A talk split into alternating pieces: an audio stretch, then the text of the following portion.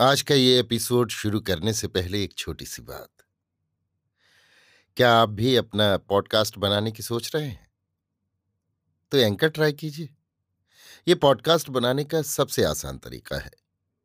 Number एक, ये free है। नंबर दो, इसमें कई सारे ऐसे टूल्स हैं जो आपको अपने फ़ोन और कंप्यूटर पर रिकॉर्ड और एडिट करने की फैसिलिटी देते हैं। नंबर तीन आप अपने पॉडकास्ट को डिस्ट्रीब्यूट भी कर सकते हैं, जिससे इसे स्पॉटिफाई और दूसरे प्लेटफॉर्म पर सुना जा सके। तो डाउनलोड कीजिए फ्री एंकर ऐप या विज़िट कीजिए एंकर डॉट एफ़ पर अपना पॉडकास्ट स्टार्ट करने के लिए। ये तो थी एक छोटी सी जानकारी, और अब शुरू करते हैं एपिसोड का सिलसिला। तो आज के एपिसोड में लीजिए सुनिए। मुंशी प्रेमचंद के लिखे उपन्यास, प्रेमा के बारहवें भाग को मेरी यानी समीर गोस्वामी की आवाज़ में। इस भाग का शीर्षक है, एक स्त्री के दो पुरुष नहीं हो सकते।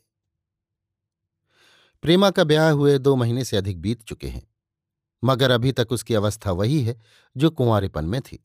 वो हरदम उदास और मलिन रहती है, उसका मुख पीला पड़ गया, आँखें बैठी हुई, सिर के बाल बिखरे उसके दिल में अभी तक बाबू अमृत राय की मोहब्बत बनी हुई है। उनकी मूर्ति हरदम उसकी आँखों के सामने नाचा करती है। वो बहुत चाहती है कि उनकी सूरत हृदय से निकाल दे, मगर उसका कुछ बस नहीं चलता। यद्यपि बाबू दाननाथ उससे सच्चा प्रेम रखते हैं और बड़े सुंदर, हंसमुख, मिलनसार मनुष्य हैं, मगर प्रेमा का दिल उनसे नहीं मिलता। वो उनसे प्रेम भाव दिखाने में कोई बात उठा नहीं रखती। जब वो मौजूद होते हैं तो वो हंसती भी है, बातचीत भी करती है, प्रेम भी जताती है। मगर जब वो चले जाते हैं, तब उसके मुख पर फिर उदासी छा जाती है। उसकी सूरत फिर वियोगनी की सी हो जाती है। अपने मैके में उसे रोने की कोई रोक टोक न थी। जब चाहती और जब तक चाहती, रोया करती थी। मगर यहाँ रो भी नहीं सकती या रोती भी तो छिपकर उसकी बूढ़ी सास उसे पान की तरह फेरा करती है। केवल इसलिए नहीं कि वो उससे प्रेम करती या उसका दबाव मानती है, बल्कि इसलिए कि वो अपने साथ बहुत सा दहेज लाई है। उसने सारी गृहस्थी पतोहू के ऊपर छोड़ रखी है और हरदम ईश्वर से विनय किया करती है कि पोता खिलाने के दिन जल्द आए। बेचारी प्रेमा की अवस्था बहुत ही शोचनीय और करुणा की योग्य है। वो हंसती है तो उसकी हँसी में रोना मिला होता है। वो बातचीत करती है तो ऐसा जान पड़ता है कि अपने दुख की कहानी कह रही है। बनाव सिंगार में उसकी तनिक भी रुचि नहीं है। अगर कभी सास के कहने सुनने से कुछ सजावट करती भी है तो उन पर अपनी उदासी नहीं खुलने देती। ऐसा मालूम होता है कि इसकी कोमल गात में जो मोहनी थी, वो रूठकर कहीं और चली गई। वो बहुधा अपने ही कमरे में बैठी रहती है। हाँ कभी कभी गाकर दिल बहलाती है, मगर उसका गाना इसलिए नहीं होता कि उससे चित्त को आनंद प्राप्त हो, बल्कि वो मधुर स्वरों में विलाप और विषाद के राग गाया करती है। बाबू दाननाथ इतना तो शादी करने के पहले ही जानते थे कि प्रेमा अमृत राय पर जान देती है। मगर उन्होंने समझा था कि उसकी प्रीत साधारण होगी। जब मैं उसको ब्याह कर लाऊँगा, उससे स्नेह बढ़ाऊँगा, उस पर अपने को नछावर करूँगा तो उसके दिल से पिछली बातें मिट जाएँगी और फिर हमारी बड़े आनंद से कटेगी। इसलिए उन्होंने एक महीने के लगभग प्रेमा के उदास और मलिन रहने की कुछ परवाह न की। मगर उनको क्या मालूम था कि स्नेह का वो पौधा जो प्रेम रस से सींच सींच कर परवान चढ़ाया गया है, महीने दो महीने में कदापि नहीं मुरझा सकता। उन्होंने दूसरे महीने भी इस बात पर ध्यान न दिया, मगर जब अब भी प्रेमा के मुख से उदासी की घटा फटते न दिखाई दी, तब उनको दुख होने लगा। प्रेम और ईर्ष्या का चोली दामन का साथ है। दाननाथ सच्चा प्रेम दिखाते थे, मगर सच्चे प्रेम के बदले में सच्चा प्रेम चाहते भी थे। एक दिन वो सवेरे मकान पर आए और प्रेमा के कमरे में गए तो देखा कि वो सिर झुकाए हुए बैठी है। इनको देखते ही उसने सिर उठाया और चोर आंचल से आँसू पहुँच उठ खड़ी हुई और बोली, मुझे आज न मालूम क्यों लालाजी की याद आ गई थी। मैं बड़ी देर से रो रही हूँ। दाननाथ ने उसको देखते ही समझ लिया कि अमृत राय के वियोग में आँसू बहाए जा रहे हैं। इस पर प्रेमा ने जो यों हवा बतलाई तो उनके बदन में आग लग गई। तीव्र चितवनों से देखकर बोले, तुम्हारी आँखें और तुम्हारे आँसू। जितना रोया जाए रो लो, मगर मेरी आँखों में धूल मत झोंको। प्रेमा इन कठोर वचन को सुनकर चौंक पड़ी और बिना कुछ उत्तर दिए पति की ओर डबडबाई हुई आँखों से ताकने लगी। दाननाथ ने फिर कहा, क्या देखती हो प्रेमा? मैं ऐसा मूर्ख नहीं हूँ जैसा तुम समझती हो। मैंने भी आदमी देखे हैं और मैं भी आदमी पहचानता हूँ। मैं तुम्हारी एक एक बात को गौर से देखता हूँ। मगर जितना देखता हूँ, उतना ही चित्त को दुख होता है, क्योंकि तुम्हारा बर्ताव मेरे साथ फीका है। यद्यपि तुमको ये सुनना अच्छा न मालूम होगा, मगर हार कर कहना पड़ता है कि तुमको मुझसे देश मात्र भी प्रेम नहीं है।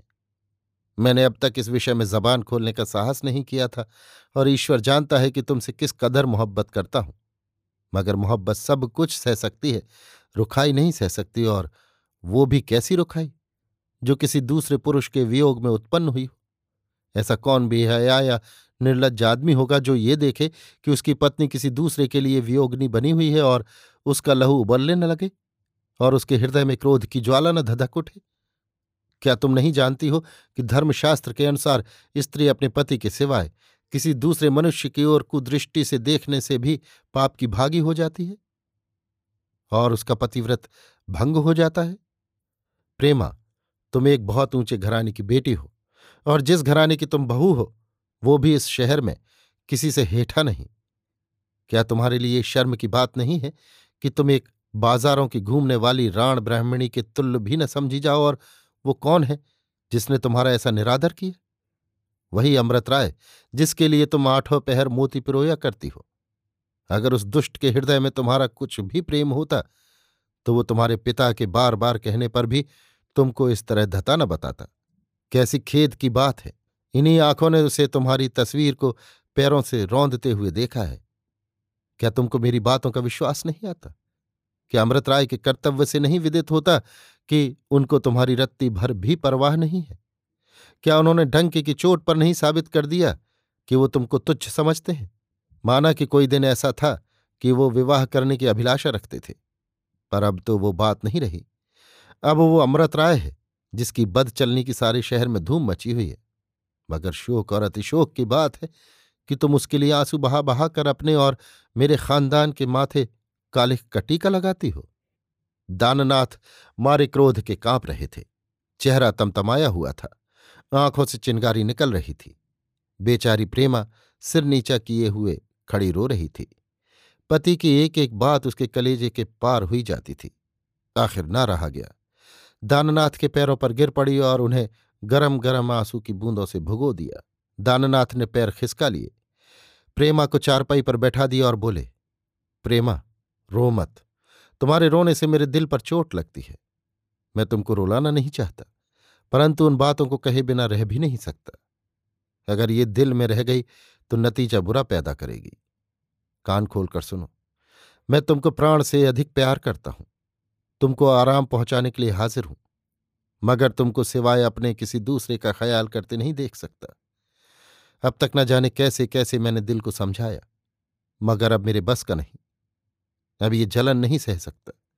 मैं तुमको चेताए देता हूँ कि ये रोना धोना छोड़ो। यदि इस चेताने पर भी तुम मेरी बात न मानो तो फिर मुझे दोष मत देना। बस इतना कहे देता हूँ कि स्त्री के दो पति कदापि जीते नहीं रह सकते। ये कहते हुए बाबू दाननाथ क्रोध में भरे बाहर चले आए। बेचारी प्रेमा को ऐसा मालूम हुआ कि मानो किसी ने कलेजे में छुरी मार दी। उसको आज तक किसी ने भूल कर भी कड़ी बात नहीं सुनाई थी। उसकी भावच कभी कभी ताने दिया करती थी, मगर वो ऐसे न होते थे। वो घंटों रोती रही। इसके बाद उसने पति की सारी बातों पर विचार करना शुरू किया और उसके कानों में ये शब्द गूंजने लगे। एक स्त्री के दो पति कदापि जीते नहीं रह सकते। इनका क्या मतलब है? अभी आप सुन रहे थे मुंशी प्रेमचंद के लिखे उपन्यास। प्रेमा के बारहवें भाग को मेरी यानी समीर गोस्वामी की आवाज़ में। इस भाग का शीर्षक था, एक स्त्री के दो पुरुष नहीं हो सकते।